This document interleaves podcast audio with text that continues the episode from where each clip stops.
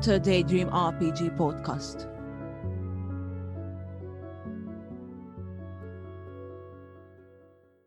Köszöntünk minden kedves hallgatót podcast adásunkban. Én Luna vagyok, a műsorvezető társam pedig Averi. A legtöbbetnek a februárról, hóról, téli és időjárásról valószínűleg a sielés, a hóangyal jut eszébe, vagy csak a kedvenc teánkat kortyogatva ücsörögnénk a nappalinkban, a kandalló előtt. Na és mi a helyzet az elvetemült szerepjátékosokkal? Nekik mi jut az eszükbe? Na ná, hogy a fagyott világ. Mai vendégeink erről az ikonikus magyar élőszerepjátékról fognak beszélni kicsit a LARV közösségnek, amely az idén már 14. alkalommal kerül megrendezésre. De mielőtt belevágnánk, vegyük is át, hogy mi is a LARV egészen pontosan. Nos, ezt egy kedves ismerősöm laikusként szinte tökéletesen megfogalmazta. Idézem, én úgy tudom elképzelni, hogy manófülekben rohangáltok a mezőn. Idézet vége. Habár felületesen, de rátapintott a lényegre. Beöltözünk, és a játék világának megfelelő helyszínen legyen az egy erdő, egy kastély, vagy akár egy elhagyatott romos épület. Egy karaktert jelenítünk meg, a többi játékossal interaktálunk, mintha csak ott lennénk. Az élő szerepjáték remek szabadidős tevékenység, bár Magyarországon nem sokan őzik.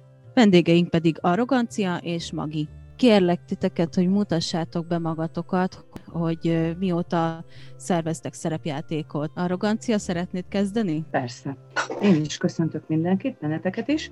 Én elég későn csöppentem ebbe bele, 2016 évelején játszottam legelőször, és igazából 17-től válogattak be, vagy fogadtak be csapattagnak a fagyott világos szervezők, és onnantól kezdve elég aktív tagja vagyok ennek a csapatnak. Más igazából most így nem tudom, hogy mit lehet még mondani. Minden évben megszervezzük, mindig váltakozik a csapat, de azért vannak stabil tagok.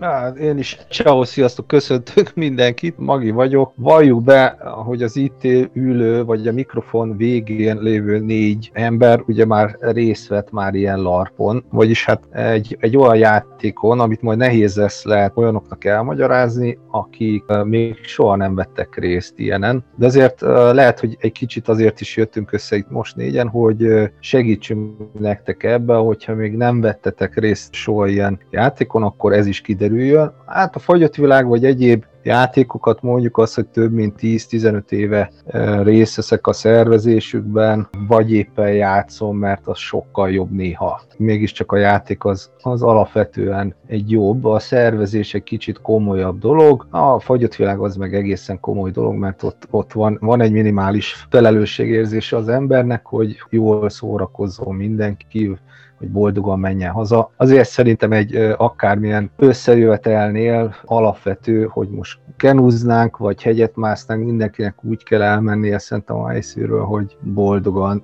vagy valamilyen élménnyel távozzon hazafelé, és reméljük, hogy a következő évben is el tud jönni akár a mi játékunkra, vagy egy másik játékra, vagy ott tudunk találkozni így rákapcsolódva Maginak a mondandójára, akkor Magi kérlek, mutasd be a saját játékotokat, tehát így a fagyott világot, mint a szervezőgárda egyik alapító tagja, ha jól tudom, akkor te vagy az egyik alapító itt a játéknál. Kérlek, hogy mutasd be a fagyott világot egy pár szóban, hogy, hogy mi jellemzi, hogy kinek ajánlanád, hogy, hogy menjen el játszani, és hogy vegyen részt rajta mindenképpen, hogy ez, egy, ez milyen jellegű játék, mire kell nálatok számítani. Jó, hát én azt mondom, hogy én nem tudok ilyen nagyon nagy szavakat mellé tenni a fagyott világ mellé. Az biztosan el tudom mondani, hogy több mint tíz éve létezik a játék. Körülbelül a négy-öt évente, néha hamarabb is, változatos terepen, tehát hogy nem mindig sziklaszilárdan egy helyre megyünk, hanem ha megunjuk főleg Budapest környékén a terepet, vagy esetleg a helyet, akkor egyszerűen egy másik helyet választunk, ha jól érezzük magunkat, és ugyanúgy megpróbálunk másokat is belevonni ebbe a játékba. Mi volt az eleje? Hogy, hogy komolyabban mutassam be? Hát igen, hogy mitől különleges a ti játékotok.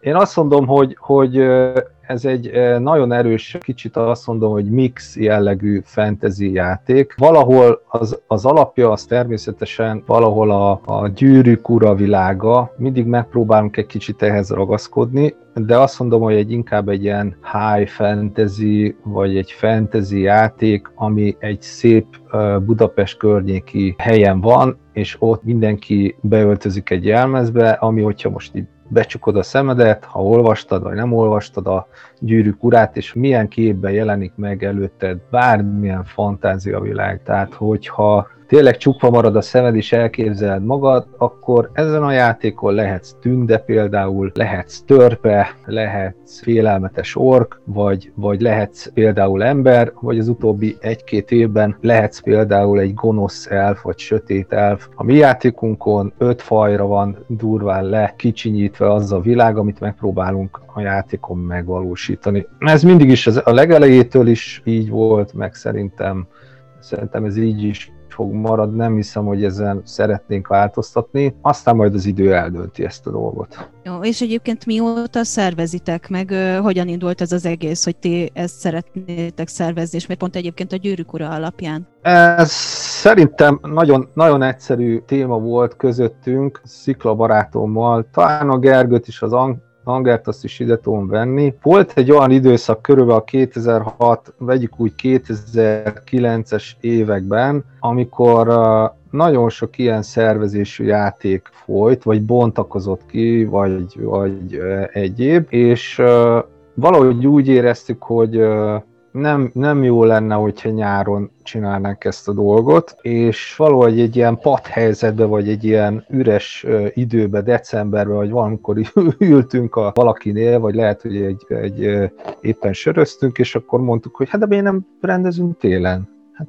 télen senki nem rendez, tehát hogy milyen vagány az, milyen erős dolog az, hogy télen rendezni egy játékot, mert mindig mindenki nyáron rendez, ugyebár, mert akkor lehet sátrazni, lehet tábortüzet tenni, le lehet ülni a tábortűz mellé, de mi azt mondtuk, hogy sokkal erősebb és keményebb az, hogy most hát lehet, hogy mínusz 5 fok van, és 30 centi hó, de hát jobb a fogyott világot ilyenkor rendezni, mert ilyenkor senki nem rendez, és örülünk, hogyha azok a barátok, ismerősök eljönnek erre a játékra télen, és jól érezzük magunkat. Ennyi volt az alapja kb., mert egy hónap alatt szerveztük meg, tehát hogy decemberben kb. söröztünk, és utána január végén már játék volt, tehát nem volt a különösebb nagyobb ö, szervezés az, e, az elején. Ennyi volt a lényeg. Engem nagyon érdekelt az, amikor így barátkoztam a hollapotokkal, hogy miért pont a téli világ mellett döntöttetek, amikor az ugye tény, hogy általában az emberek inkább a nyárhoz, meg a napsütéshez, tengerparthoz, meg az e csoportosuló dolgokhoz vonzódnak.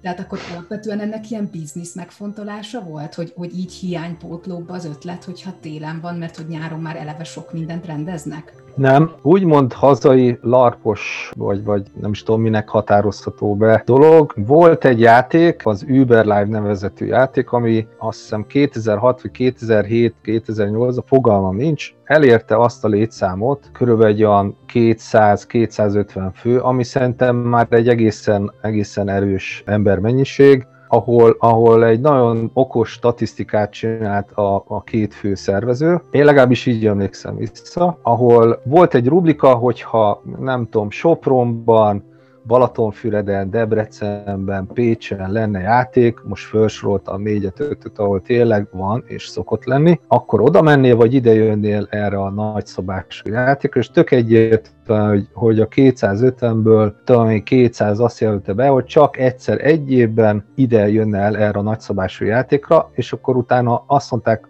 nagyon elegáns ez a két főszervező, hogy ez nem éri meg, hogy ez a 250 ember ide jöjjön Magyarországról, vagy Magyarországon belül egyszer egy évbe, hanem sokkal jobb az és tisztességesebb, hogyha egymás játékára is elmegyünk, és igenis jobb az, hogyha körbe járjuk, és ott jól érezzük magunkat, mert ennek igenis az az alapja, ennek a játéknak, hogy barátokat, ismerősöket, jó barátokat szerezzél, én legalábbis hiszek ebbe, és inkább ez volt a tendencia, hogy csináljunk több kisebbet, ahol jól érzi mindenki magát, menjünk el egymás játékára, és akkor ez a tendencia 2010 előtt szerintem teljesen jó bevált, nagyon jó játék volt Sopronban, Balatonfüreden, Debrecenben is, és valahol itt kezdődött el, soha nem gondoltuk a sziklavarátommal, vagy akár Gergőékvel, arra, hogy ebből mi bizniszt csináljunk. Egyszerűen untuk a banánt decemberben, és utána február elején megcsináltunk egy játékot. Ennyi volt a, a dolog. Mi ezt egy mondatban nem szoktunk statisztikákat mondani pénzügyekről, de egy kanyi forintot soha nem tettünk el ebből a játékból, soha nem is gazdagodtuk meg, mi nem ezért csináljuk ezt az egészet. Furcsa is lenne, hogyha valaki így szervezne. Számomra furcsa lenne, hogyha így szervezne, vagy egy másik kategória, ez ennyi csak a, a dolog. Hogy ez nem volt üzletszerű, nem is, nem is hiszem, hogy lesz számunkra. Ja. De valóban itt Magyarországon abszolút nincs erre lehetőség, hogy a LARPot tulajdonképpen főállásként szervezzétek, de egyébként, hogyha valamilyen csoda folytán úgy kinőne ez a közösség, és mondjuk adódna alkalom, hogy ezt főállásként csináljátok, akkor, akkor bevállalnátok, hogy larpokat szervezzetek? Én személy szerint nem, de nem tudom, hogy a, a, arról az, hogy áll ez a kérdéshez. Én egyszer elmondtam, hogy nekem a, az előbb felemlegített 200 ember, vagy 250 ember, az egy kicsit sok, és főleg amikor ebből, ebbe elkezd mozogni az üzlet, akkor biztos, hogy kiszállnék. Beszéltük egyszer Sziklával, hogy olyan 100-150 ember föltén tuti ebből kiszállnék, mert még egy mondat, és utána az, arról remélem megerősít ebbe, én, én, én a mai napig hiszek abba, hogy ez, ez barátok között, nagyon jó ismerősök, vagy ismerősök között folyik. Iszonytató kicsi ez a közösség. Szerintem mára leredukálódott, de tényszerűen, tehát hogyha így belegondoltok most, vagy mind a négyen itt belegondolunk, hogy a hallgatók, akik ebben járatosak, nem, nem hiszem, hogy 120 embernél több aktív tagot fel tudunk sorolni. És ez üzletre, vagy üzletszerűen ráhúzni, van rá nagyon jó pozitív tendencia, az, de ez egy külön téma. Én nem, nem hiszek abba, hogy én ezt üzletszerűen tudnám csinálni, de remélem, hogy a ebben meg erősít a dologba. Arúta, hogy látod ezt? Magi kimondta a kulcs szót, hogy baráti. Tehát ez nagyon fontos. Én úgy gondolom nálunk is, hogy egy, ez egy baráti játék. Egy családias hangulat, ami igazából a fagyott világot én úgy gondolom, hogy jellemzi. Nem lehet összefogni olyan szinten ezt a 150-200 embert itt Magyarországon, akik aktívan tényleg eljönnének minden egyes rendezvényre. Innentől kezdve én úgy gondolom, hogy nem is működne ez a biznisz része, és elveszne. Elveszne ez a hangulat, amit, amit a játék ad. Nem tudnám ezt csinálni. Tehát szerinted maga a játék természete kizárja az ilyen anyagi központú gondolkodást, ugye? Nem, nem ezt mondtam. Biztos, hogy működnek, működhetne, de én nem tudom ebben a helyzetben elképzelni magamat. Játékosként valószínű részt vennék, de szervezőként, hogy az üzletszerűség kerüljön előtérbe, nem tudom elképzelni, hogy én ezzel foglalkoznék, és erre tenném fel úgymond a mindennapjaimat. Nekem elveszteni az egyéni jellegét. Picit itt a, a barátoknál maradva engem nagyon érdekel, hogy a, mondtad ugye, hogy ez egy ilyen baráti közösség, hogy a szervezőtársaidra arról barátként tekintesz? Tehát szoktál mondjuk, szoktatok itt civilben is találkozni, vagy inkább a, a szerepjáték eseményekre vonatkozik az, hogy ti együtt, együtt vagytok és együtt töltitek az időt? Én mindenkit a barátomnak tartok csapatban, és azt hogy mondjam, hogy nagyon szeretek mindenkit a csapatban. Tehát kivétel nélkül. Van, akivel többször találkozom, van, akivel nincs lehetőségem, itt most például a két fiatal fiúra gondolok, akik szervezőtársaink, egyetemisták, és ezer fele megy az életük, velük sajnos ritkábban, de több csapattaggal aktív a kapcsolat, barátilag is, és igen, leülünk, találkozunk, de nem csak a csapattagokkal. Tehát a lárpos közösségben is vannak olyan emberek, akikkel aktívan tartom a kapcsolatot, és nagyon szeretem őket.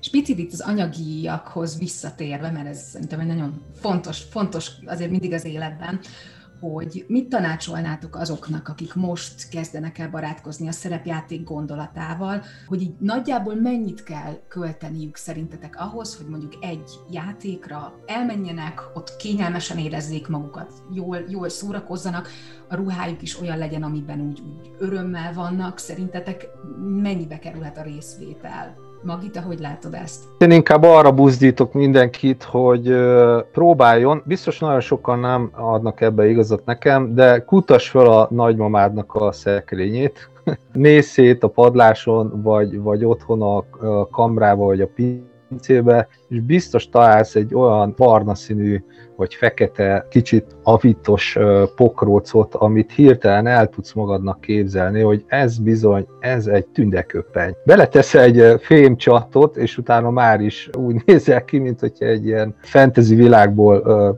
léptél volna ki. Az oldaladra fölcsatolsz egy akármilyen vagy vásárolt, vagy csinált kardot, fölteszel egy kalapot, és utána már is úgy érzed magad, mint hogyha egy fantasy világba belecsöppennél. Lehet ezt komolyabban is természetesen csinálni, ez csak egy apró opció, hogy nem pénzigényes ez a dolog, hanem inkább időigényes. Lehet vásárolni természetesen az interneten, tömegével vannak ilyen fantasy boltok, lehet rendelni, én is rendelek néha egy-két dolgot, amit látom az, hogy nem tudok megvalósítani két kézzel, vagy esetleg egy olyan érdekes tárgy, ami csak például valamibe beleépítek, tehát hogy most mondok ilyet, valamit, hogy egy tört megrendelek, mert szépen néz ki, nem tudom megcsinálni abszivacsból, és csinálok hozzá bőrből egy nagyon szó, épp indákba látsző fegyvert okot, és már is, már is egy élő szerepjátékba, vagy egy larba alkalmas ez a tárgy. De én azt mondom, hogy inkább, bocs,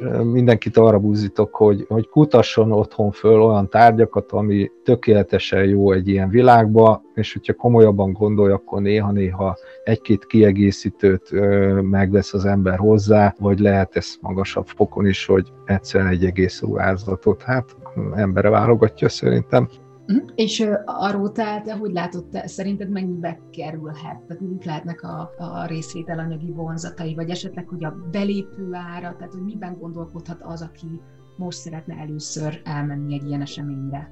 Kicsit másképp látom ezt, mint amit most Magi elmondott, mert úgy gondolom, hogy ugye én nemrég kezdtem, lehet mondani, hogy pár éve, és még kristálytisztán emlékszem arra, hogy milyen stresszbe voltam, úgymond a saját igényeimnek is, és ennek az egésznek, ahogy ami képeket láttam, úgymond ott legyek abban a környezetben, odaillő legyek, ne lógjak ki, és ehhez, ehhez kellett igenis, hogy pénzt belefektetni. Most, ha nem tudom, hogy összeg, összeget is mondjak-e, hogy mi volt 2016-ban, de ez, ez mindig tényleg a, az egyén igényeknek szerint van ez.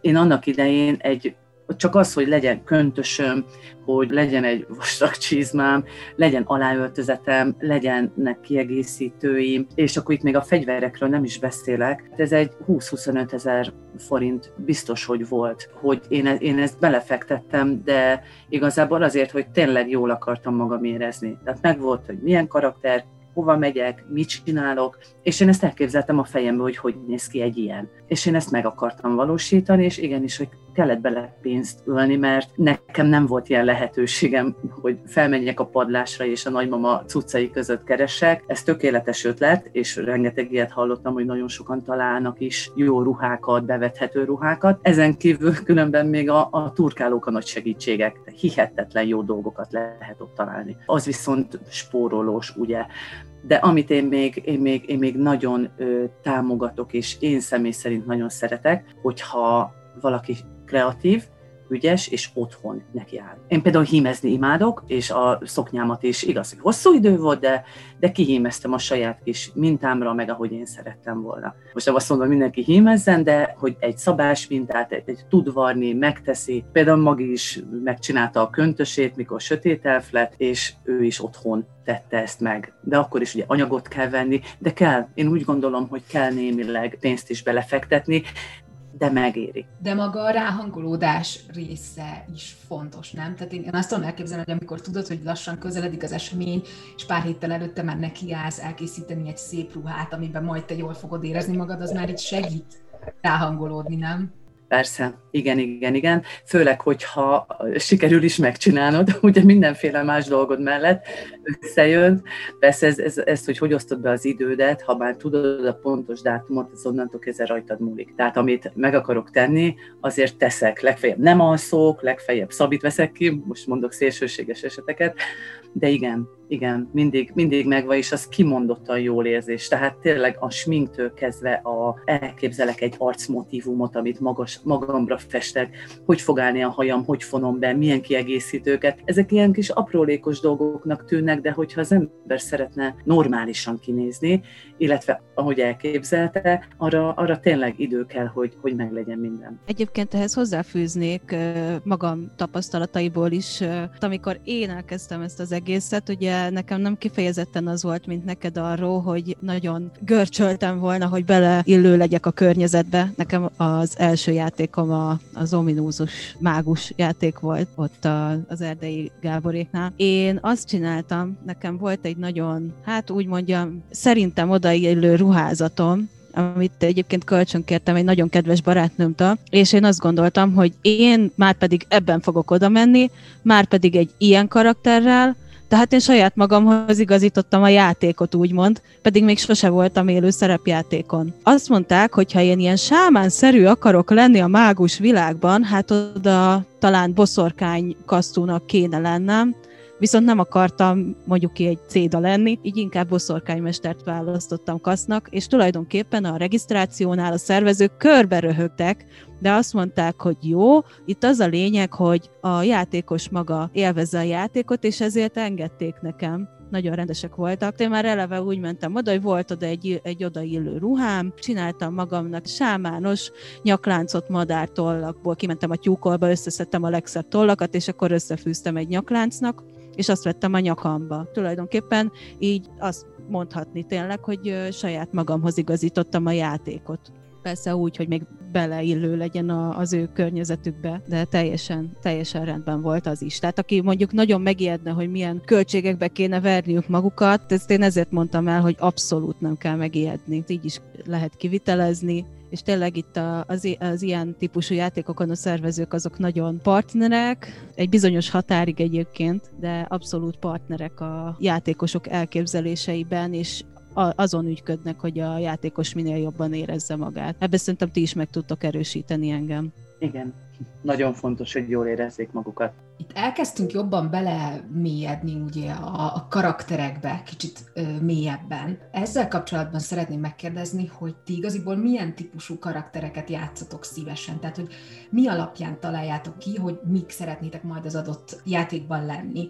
Hogy például van arra lehetőségetek, hogy ezt ti válasszátok ki magatoknak, vagy ezt valaki megmondja, hogy nagyjából milyennek kell lenni? Hogy működik ez a dolog? Hát szerintem, ha most konkrétizáljuk, ugyebár elkezdtünk az elején a fagyott világjátékról beszélni, itt ugyebár a mi játékunkban öt fajból az előbb felsorolt tünde, tör, ember, ork és ö, sötét elf fajból tud bárki választani, és hogy azon belül titokzatos tolvaj, vagy egy ős katona, vagy a legpontosabban lövő tünde íjász, vagy egy félelmetes ork, aki gonoszságot művel 6 órán keresztül, hát azt mindenki maga képzeli bele. Teljesen szabad kezet adtunk mindig is a fagyott világban ebbe az irányba. Nem kérünk a mi játékunkban azon a két darab A4-es oldalon keresztül többet, mint amiről a szabályzat szól, hogy mindenki próbáljon egy kicsit úgy öltözni, ahogy egy törp le van írva a fajának, hogy szakálla van, fém páncél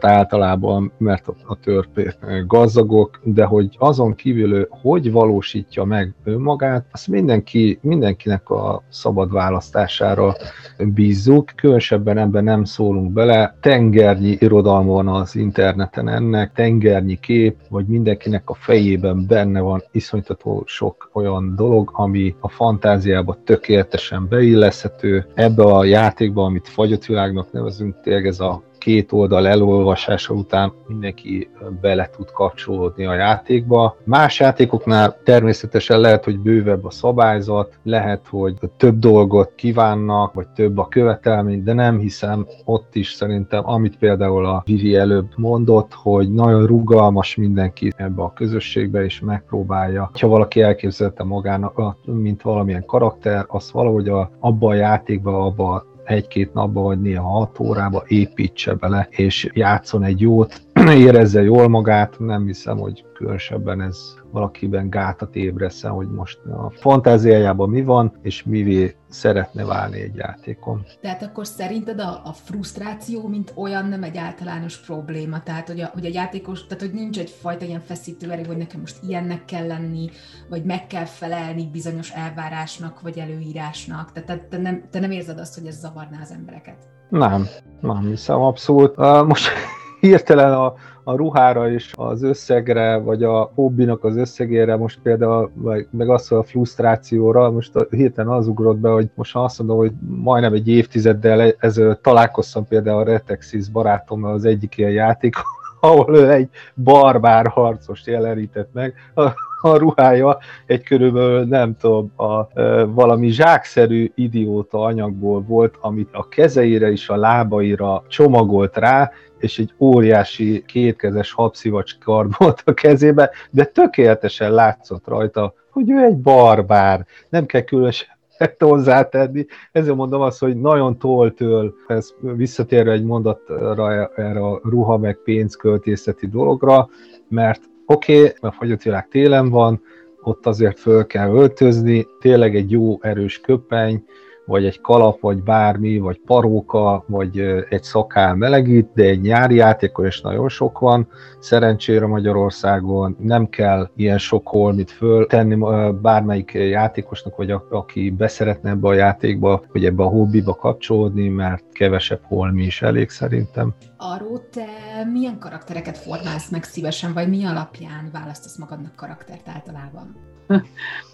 Ha most a saját játékunkat nézem, akkor túlnyomó részt nem tudom, mindig ez a varázslós, boszorkányos dolog az, ami bejön. Próbáltam negatív karaktert játszani, orkot, és azt kell, hogy mondjam, hogy rá kellett, hogy jöjjek, hogy most egy pár évvel teltével va, nem, nem jól játszom el a karakterek. Saját magammal szemben vannak kritikáim, hogy egyszerűen nem, nem megy ebbe ez a zsigerből gonosz vagyok. Ideig, óráig tudom hozni és tudok beszólni, de előbb-utóbb sajnos azt, hogy mondjam, hogy Edina felülkerekedik. Arról felülkerekedik ezen, hogy hogy reagál egy-egy helyzetben, és innentől kezdve most már valószínű olyan nagyon-nagyon gonoszat nem fogok vála, egyszerűen nem mennek a kaotikus szerepek ezért maradok a, most idén például mondhatom, hogy mi leszek, ha összejön a fagyott világjáték. Idén például tünde leszek. Tünde még sose voltam. Ez a kis boszorkányos méregkeverős rész azért ez megy, és túlnyomó részt erre is vagyok ruhailag is beállítva, kiegészítőkkel és szoknyákkal mindenfélével. Különben egy gondolatom volt még ez a játék, és hogy mennyire kell alkalmazkodni. Én úgy gondolom, ha van egy játékírás, milyen ez a gyűrűk ura, de ha mondjuk valaki kiír egy tenger kalózai játékot, ami ugye a kalózokról szól, és én mondjuk egy mély sötét banyaként szeretnék menni, valószínű azt fogják mondani a szervezők, hogy bocs, ne, nem fér bele a játéknak az eszméjébe, a történetébe. Tehát úgy gondolom, hogy, hogy meglehetősen reálisan érdemes választani karaktert, és elnézést itt egy, lehet, hogy egy kicsit így a, a Vivivet most így, így nem értettem egyet az előző gondolatával, hogy ugye neki megvolt a ruha, rugalmasok a szervezők, tény és való, de én még olyannal nem találkoztam, hogy azért, mert én ez nagyon ragaszkodtam volna, hogy én ez akarok lenni, a szervezők ezért átírták a játékot. Vagy hajlanak nagyon rugalmasak, tényleg akár a Luminát nézzük, akár melyik csapatot, de azért én úgy gondolom, hogy van egy határ, amikor kalózosban ne akarjak mély sötét lenni. Akkor valami kalózos karaktert viszek, ami belefér, illetve ugye ami a kiírás szerint benne van. És ez nálunk is így van. Ha ember vagy, jeleníts meg azt a két-három kritériumot, illetve minden fajnál, ami van, legyél kék színű, ha tünde vagy, akkor, akkor legyél zöld színű, legyen füled, legyen olyan fegyvered, tehát azért figyelembe kell venni a kiírásokat. Igen, egyébként én arról teljesen egyetértek veled, és említettem is, hogy a szervezők egy bizonyos határon belül nagyon rugalmasak. Én itt éppen arra értettem, hogy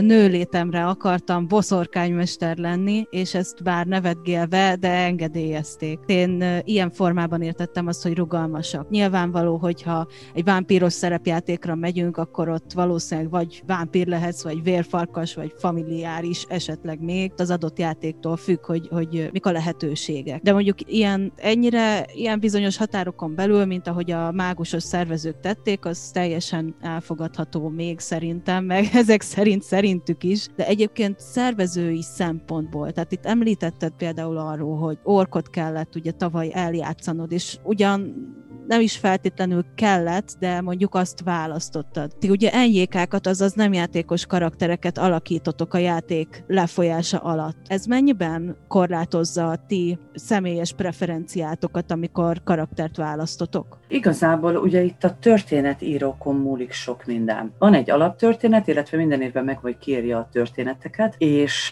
mindig megkérdeznek bennünket, tehát a többi szervezőt, hogy körülbelül milyen karakter szeretnél lenni. Van-e valami kívánságod? Abszolút a történetíró adott évben ezt figyelembe veszi. Az, hogy ha van valami, akkor és az ő fejében lévő, vagy az ő fejükben lévő történetbe ez belefér, akkor beleírják. Nekem akkor éppen nem volt ötletem abban az évben, tehát nem volt olyan, amihez ragaszkodtam volna tavaly, és folytak a karakterek, választások voltak, ugye megválasztotta mindenki, vagy, vagy kiválasztotta, hogy melyik tetszik nekik, ki mit vinne szívesen, tehát itt egy kicsit fordítva volt. Igazából ez maradt és nekem még kedvem is volt hozzá. De ott a játékon, tehát nagyon nem szeretem, amikor jön egy ilyen krak a játékba, saját magamnak hozzá kell tennem.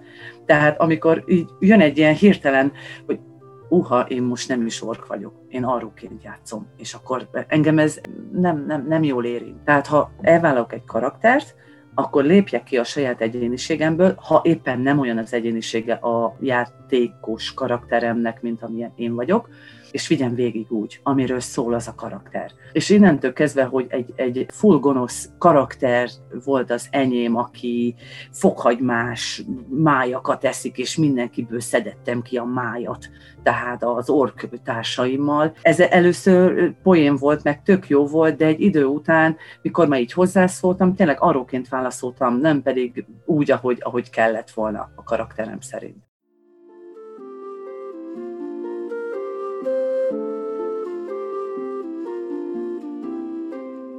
Enter Daydream RPG podcast.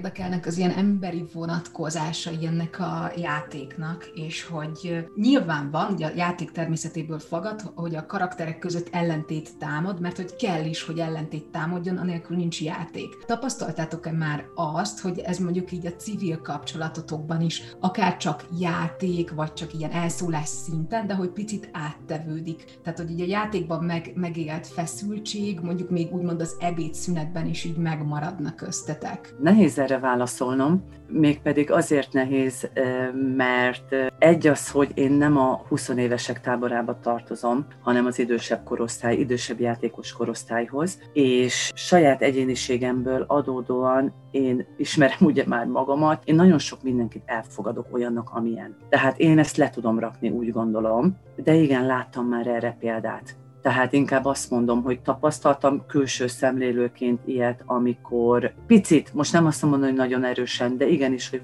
én úgy gondolom, van erre példa, hogy egyszerűen nem tudják egy-egy terepen otthagyni ezt a, a nem szeretemet én ott, én ott tudom, nagyon picit, tehát tényleg icipicit, de, de vannak olyan ellentétek, ami lehet, hogy a játékból, vagy nem tudom honnan adódhat, de én, én, én, én ezt nem tudom megtenni. Tehát nekem a játék játék, a magánélet, vagy a későbbiekben a találkozás, az nem fogok senkire se fújni azért, mert a játékba esetleg átvágta a torkomat. Amire volt is példa, a legelső játékomon. Pusztán döbbenet, és imádom azóta is a fiatal embert, és nagyon szeretek vele játszani. Konkrétan mi történt? Hát konkrétan az első játékomon, amikor még megszólalni sem tudtam, az egyik kedves csapattársunk, Judy mellé voltam berakva, ő nagyon rutinos játékos, és boszorkányok voltunk. És igazából jó, eljöttünk, készültünk, az erdőbe fölle mentünk, és jött az ork csapat. Na most az, hogy ork, oké, okay, láttam a filmet, de akkor még úgy semmit nem mondott, és igazából egy nagyon rutinos csapat volt, és hogyha mondtatok nevet, akkor a, a Gácsi Miki volt az, aki elordította magát az erdőbe, hogy hát itt vannak a boszorkányok, és ezek tuti, hogy elfek, csak nincs meg a fülük. És mi mondtuk, hát látod a fülünket, hát nincs, nem vagyunk elfek, mert ők utálják az elfeket, és különben is, és abban a pillanatban odarontott, és szokszó nélkül átvágta a torkom. Ez ugye a mi játékszabályunkban azt jelenti, hogy 10 percet lefekszel, illetve legugolsz, és halott vagy abban a 10 percbe. Meg kell, hogy mondjam, én ezért mérhetetlenül hálás vagyok a Mikinek, mert addig nem mertem megszólalni. Tehát csak így a Judy mögül így próbáltam valamit szemlélgetni, és abban a pillanatban ez átlökött. Átlökött azon a holdponton, amikor elkezdtem játszani.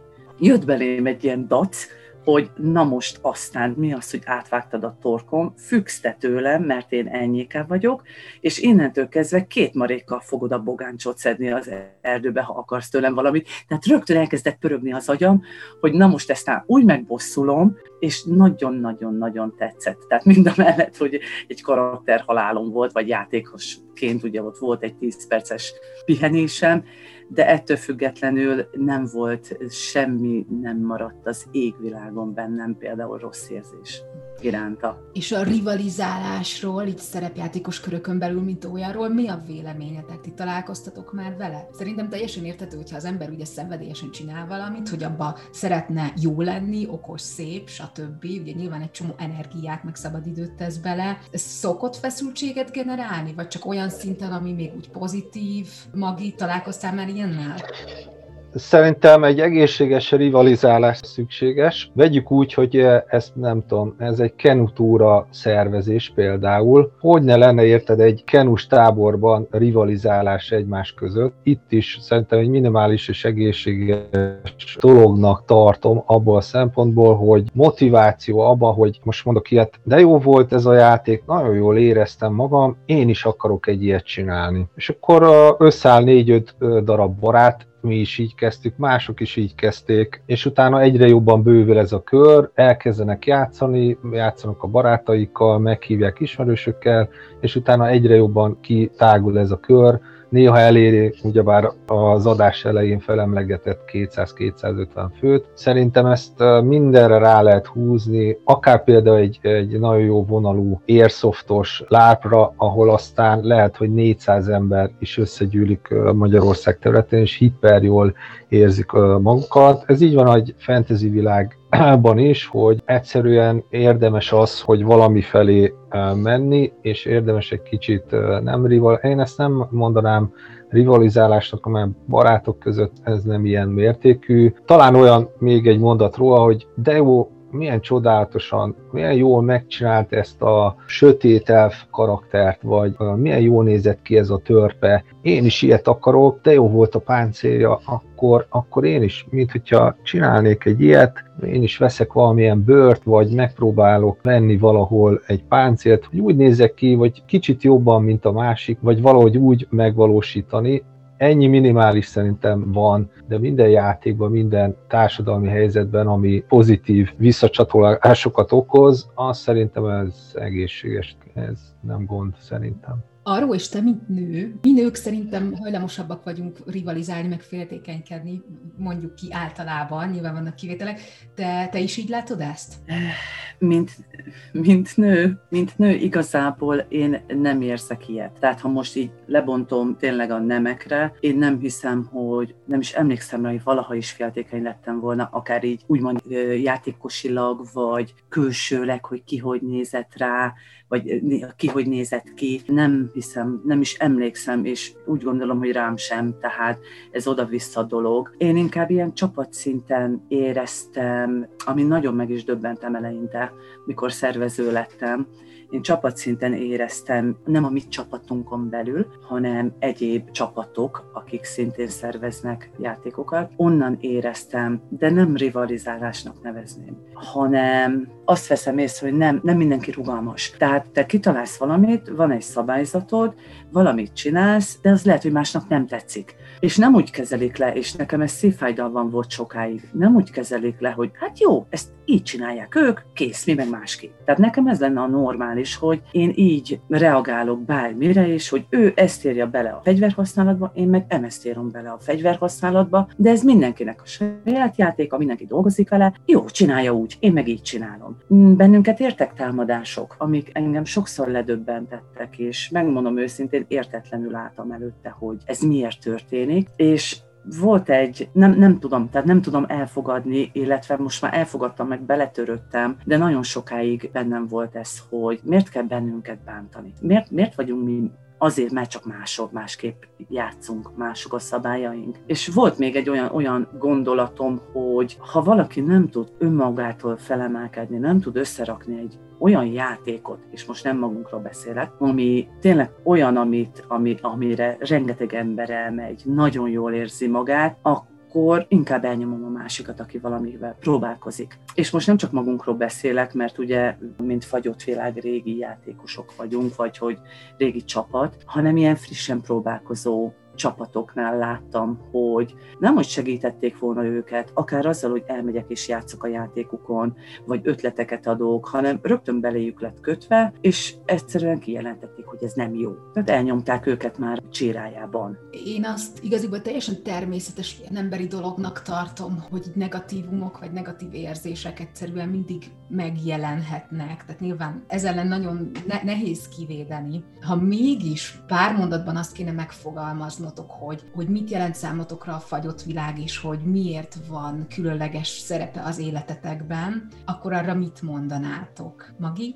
Ezt mindig el szoktam mondani, egy jó párszor, Peti meg a bonca az röhög rajta, de szerintem egy minimális igazság van benne, hogy együtt sírunk és együtt hányunk, hogyha kell. Én azt mondom, hogy barátokat tudtam itt szerezni, évtizedes barátokat, a nagyon jó ismerősökből is barátok váltak egy idő után, és egy olyan csapatban, vagy egy olyan közösségben létezni, szerintem ebbe, ebbe az országba, ami kicsit pluszt ad kiszakít egy eh, általános világból, kiszakít Budapestről, kiszakít a természetben, hiszen az összes ilyen fantasy játék szinte egy külső terepen van, néha nem is közel Budapesthez, másképpen megélni a dolgokat. Beszéltünk arról, hogy mennyire viszed be ezt a munkahelyedre, vagy a családodba, vagy a, a saját értékrendedbe rögtön egy játék után. Én mindig azt szoktam elmondani, hogy inkább felfokozza az érzéseidet. Velem is előfordult hogy egy kétnapos játék után, hogyha valaki megállt mögöttem a sötétben, itt tudom én mentem haza, akkor arra jobban odafigyeltem, hiszen egy erdőbe kellett még két napja vasárnap szaladgálnom, ahol üldöztek az orkok, és oda kellett az embernek erre figyelni. Azt mondom, hogy remélhetőleg minden közösség, aki egy ilyen játékban, vagy játékszervezésben részt vesz, remélhetőleg hogy át tudja adni, jól érzi magát benne, természetesen, és mi is ezt próbáljuk ezzel az apró játékkal, amit minden egyes évben télen rendezünk meg, hogy bár oké okay volt nyáron is erre tendencia, hogy mindenkit valami szórakoztató, városból kiszakító helyre, egy általában azért emeljük ki, hogy egy természeti adottságokkal, szép természeti adottságokkal rendelkező helyre elcsábítani, és ott egy nagyon jó 6-7-8 órát játszani, sajnos télen nincs másra a lehetőségünk, senkitől nem kívánjuk azt, hogy 24 órát mínusz 2 és 30 centi hóban töltsön el. Ennyiek a lehetőségek télen, mert kevés az idő, hamar lemegy a nap, ugyebár van 5 óra környékén már februárban az sötétedik, hm, valamennyi. Ennyi. A Rósz számodra miért nagyon fontos a fagyott világ, vagy így mit, mit ad hozzá a, az életedhez, hogy érzed? Ú, nagyon fontos. Tényleg a, a top 5-ben nagyon benne van. Nekem talán, ami szintén a barátok úgy érzem, hogy nagyon jó összekötődünk, ez a 10-12 aktív szervező, aki van a csapatunkban, ami nagyon jó, nem volt még vérremenő vita. Mindent meg tudunk beszélni, ragaszkodunk egymáshoz és segítjük egymást. Tényleg nagyon jó közösség, ami a hétköznapokban is segít, és hogy, ahogy Magi mondta, ezt el tudod engedni a, a hétköznapi, majdnem, hogy néha stresszes életedet, és kiszabadulsz egy olyan közegbe, ahol eljátszhatsz, amit, amit csak a szíved lelket kíván jól érezheted magad, lelazulhatsz. Egy ilyen játék, mind a mellett, hogy mindig tök fáradtak vagyunk, mert az utolsó hetek nagyon-nagyon húzósak és kevés alvás, és minden meg legyen, amit elterveztünk. Nagyon fárasztó, de mind a mellett engem például nagyon feltölt. Ad egy ilyen kis felemelkedett hangulatot, hogy jó volt, megint ott volt, barátokkal voltunk, játszottunk,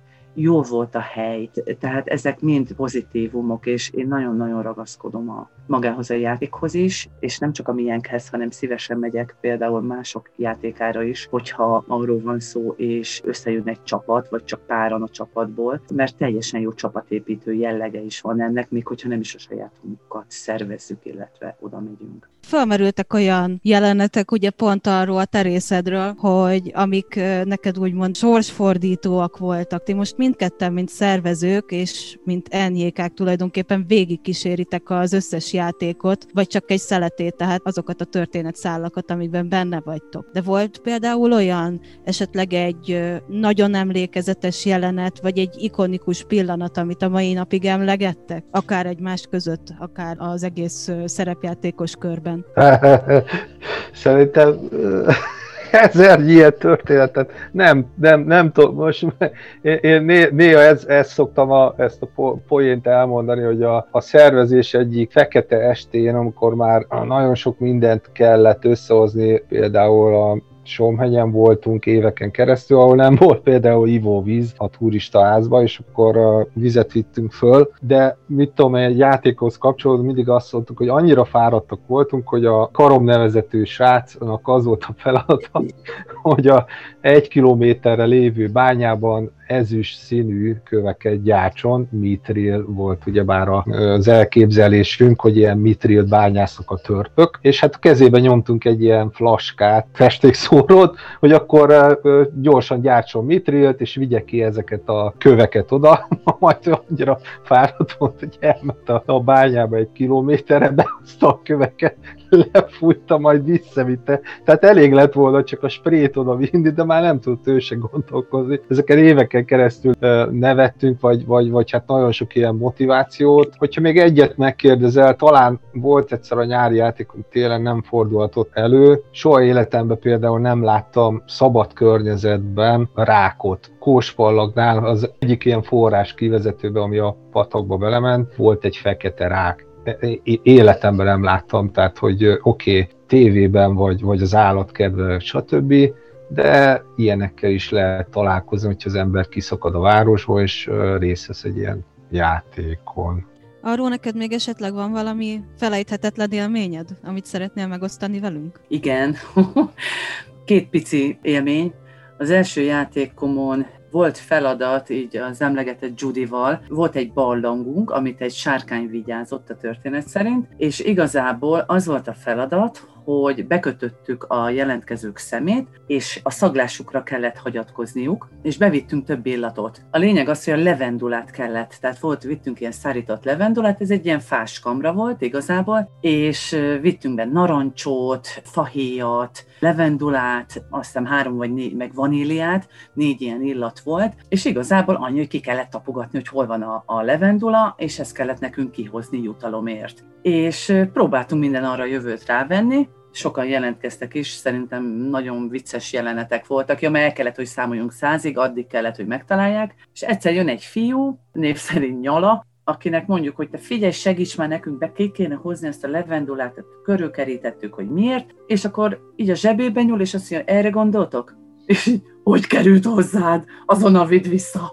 Ezt csak beküldtek fát vágni. Ő bement fára vágni, hogy meglátta egy kis zacskóba, és kihozta magával, és oda gyors visszazavartuk szegényt, hogy ez a játék része, vidd vissza, ez, ez, ez nem szabad, hogy nálad legyen. Ez volt az egyik, hogy ez így tényleg ilyen kis viccesen jött ki, hogy így a zsebéből kapta elő. A másik az, a másik, második játékomon alakváltó, tehát kis jó kis bosszi voltam, akiben néha egy gonosz mágus előtört, és ezt egy ilyen sárkánymaszkal volt jelölve, tehát amikor az volt rajtam, akkor a gonosz mágus voltam a bosszika testébe, hogyha nem, akkor meg a kis elesett kis boszi. És megmondom őszintén, én a játék előtt meg voltam rá győződve, hogy 6 milliószor meg fogok halni, mint gonosz mágus, és meg fognak ölni a játékosok. És valahogy annyira jó sikerült ezt a gonosz mágust eljátszanom, tehát amikor így elfordultam, fölvettem a maszkot, és üvöltöttem az erdő közepén, hogy hol vannak az orkjaim, és azonnal mondjátok meg, és egy ekkora kis picike kis kis törrel mentem neki az embereknek. a, és ott volt mindenki, és a vicces az volt, hogy volt, hogy láttam rémül, rémületet az arcukon. Tehát tényleg ez a teljesen hóba, térdigérő hóba, rohanok feléjük a buta kis tőrömmel, és üvöltök velük, és senkinek nem jutott eszébe, hogy megöljön. Mindenki így hátrált, hogy ez normális. Ez és ez így visszagondolva, és még nagyon rutinos játékosok is akikről én később tudtam meg, hogy tényleg évtizedek óta játszanak, ők is ez a, hát ez hülye, hát ez most, most mit csinál? És, és senki nem ölt meg. Eszükbe nem jutott, hogy megöljenek, pedig egy nyilvesző elég lett volna, mert nulla védelmem volt igazából. Tehát nekem ez ilyen, ilyen jó kis vicces mm, élmény volt. És akkor végezetül, lassan ugye a beszélgetésünk vége közeledik, hogy, hogy látjátok a jövőt? Ugye nyilván mindannyian nagyon várjuk, hogy megint így visszakapjuk az életünket, mondhatni, hogy a korlátozásokra való tekintettel hogy fog megvalósulni a következő esemény, vagy milyen, milyen kilátásaitok vannak a megszervezésére ennek? Ugyanúgy, mint úgymond a civil életünkbe. Ez a játékra, vagy a magyarországi játékokra, szervezésre, fantasy világra, Airsofttól kezdve bármit is mondhatnánk, rányomja a bélyegét. Halasztások és egyebek merültek idáig is föl. Szerintem, ahogy vége ennek a korszaknak, ami valószínűleg bevésődött mindenkinek a fejébe, kiszabadulhat abból a megszokott otthoni környezetből. Biztos, hogy én is örülni fogok, hogy végre ki lehet menni és a barátaimmal találkozni, ugyebár egy erdős vagy egy Budapest környéki hegyen, és ott játszani egyet. Ez mindenféleképpen szerintem nem csak nekem, hanem másnak is fontos, hogy egy kicsit kimozduljon, amit ugyebár a családdal vagy egyéb emberekkel meg tud csinálni, de mégsem a barátaival, az azért, az azért elég fontos szerintem, hogy ez a, ez a közösségi élmény, akár egy alasztali szerepjáték, vagy, vagy bármi, az, az most le van korlátozva, reméljük, hogy minél hamarabb ez felszabadul, és utána mindenki vissza tud kerülni a rendes kerékvágásba, vagy visszakaphatja a rendes életét, amit idáig megszokott valamilyen mértékkel. És arról te milyen, milyen kilátásokat látsz, hogy hogy fogjátok tudni megvalósítani a legközelebbi játékot, vagy mikor lehetséges ez? Hát ugye most a mi játékunk, ez minden évben február első, hétvég, első vagy második hétvégén szokott lenni. Ez most a jelenlegi helyzet miatt márciusra toltuk, akkor még úgy voltunk vele, hogy nagyon a tavasz elején vagyunk, illetve tél végén. Még nem tudjuk, még nem döntöttük el, hogy idén ez hogy fog alakulni. Erről van egy időpontunk, amikor a szervezők megbeszéljük, hogy mit, mi legyen, közösen eldöntjük de mivel a játékunk nevében is benne szerepel, hogy fagyott világ, ezért mindenképpen maradunk a téli játéknál. Tehát bárhogy alakulunk is most, és bárhogy is döntünk február elején, mindenképpen azon leszünk, hogy igenis, hogy megszervezzük a játékot, amikor ez lehetséges lesz. Ha most is lehetséges lesz, természetesen mindent figyelembe véve, mindenféle intézkedést és törvényt betartva, de nem tudjuk még, hogy most ez összejön vagy nem, két hét múlva körülbelül eldöntjük, de nagyon szeretnénk megtartani, nem kihagyni ezt az évet sem. Végezetül meg szeretném kérdezni, hogy így a személyes életetekben van valamilyen következő konkrét célotok, amit játékosként el akartok érni, vagy meg szeretnétek valósítani, egy új fejlődési szint, ahová el szeretnétek jutni. Bármilyen jövőbeli konkrét tervetek van? Persze. Hogy de sziklával mindig azt emegetjük föl, hogy most már itt lesz ez a következő év, hogy összerakjunk egy normális méretű, körülbelül teherautó nagyságú sárkányt, amit természetesen a játék végén egy hős, az majd az íjával el tud pusztítani, és el fog égni a papírból készült sárkány, de most igen, ez az év, ez erre kiegyezve, hogy összehozzuk egy sárkányt, amit valaki meg tud ölni. Tehát vannak, vannak, vannak természetesen tervek. És a sárkány az mindig előjön, ami terrautó nagyságú. A sárkány az központi szerepet játszik akkor a tervekben minden alkalommal. Hát hogyne a kettes számú tervünk, de arról lemondtunk több éve, hogy bár az ugyanúgy Szörton barátom, vagy a többiekkel, hogy összehozunk egy jó palánkvárat valahol Magyarország területén, de a fagyott világ az, mint említettem, nem, nem tartja ezt, vagy nem tartottuk jó ötletnek, mert a fix hely egy idő után Szerintem ez azért minden ilyen szervezésbe járatos ember tudja, hogy az, az egy kicsit ilyen alul motiváltá tesz. Hogy sokkal jobb egy új hely, az mindenkinek újdonságot hoz, a fantáziája beindul, ránéz egy sziklára, és rögtön azt látja, hogy az, az nem is szikla, hanem egy, egy, egy egy barlang képződmény, stb.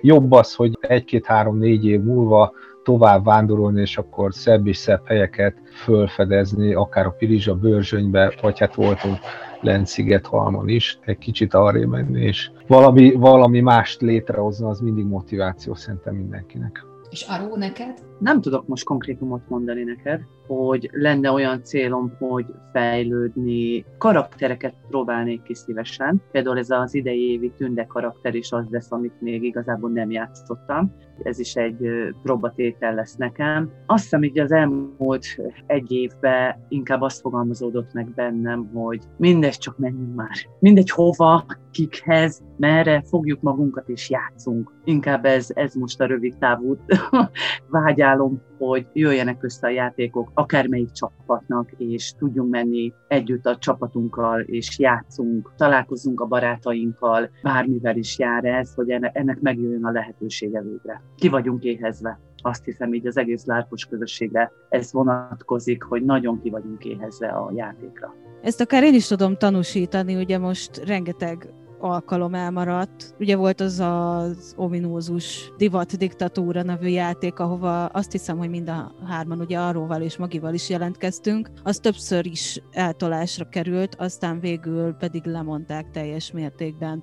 Hát azért nekem nagyon fájt a szívem, de hát bármelyik másik larpot is tudnánk mondani. Most, ahol szervező is lettem volna, a Kamara LARP hétvége, az is sajnos az utolsó pillanatban lett lemondva. Hát akkor legyen ez a fix szó. Nagyon szépen köszönöm, hogy itt voltatok, és, és akkor én nagyon remélem, hogy minél hamarabb meg fogjátok tudni szervezni és tartani a játékokat, mert szerintem tényleg mindenki vágyik már arra, hogy kicsit megint boldog legyen, meg emberek között legyen, azt csinálja, amit szeret. Úgyhogy nagyon-nagyon sok szerencsét és sikert kívánok nektek ehhez, és, és nagyon szépen köszönöm, hogy itt voltatok velünk. Mi is köszönjük. Köszönöm, én is. Oké. Okay. Köszönjük szépen, hogy velünk tartottatok. Az interjú felvétele után néhány nappal a Fagyott Világ a következő bejelentést osztotta meg Facebook oldalán. Kedves barátaink, kedves játékosok!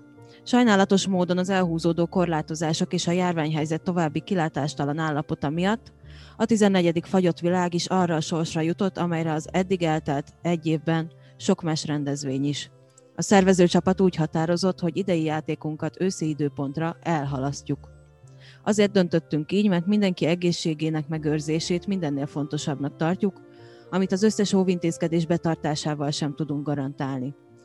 Minden érvényben lévő szabály követése mellett pedig nem tudnánk nektek azt a játékelményt nyújtani, amire az eddigi alkalmak során törekedtünk, amit megérdemelnétek. Aki már éppen dölt volna bele a LARP Safe puha kardjába a hírláttán, kérjük ne tegye. Nincs csak az aggodalomra, hiszen a játék csak elhalasztásra kerül. Terveink szerint ősszel jöhettek hozzánk játszani. Amint többet tudunk a pontos időpontról, jelentkezni fogunk.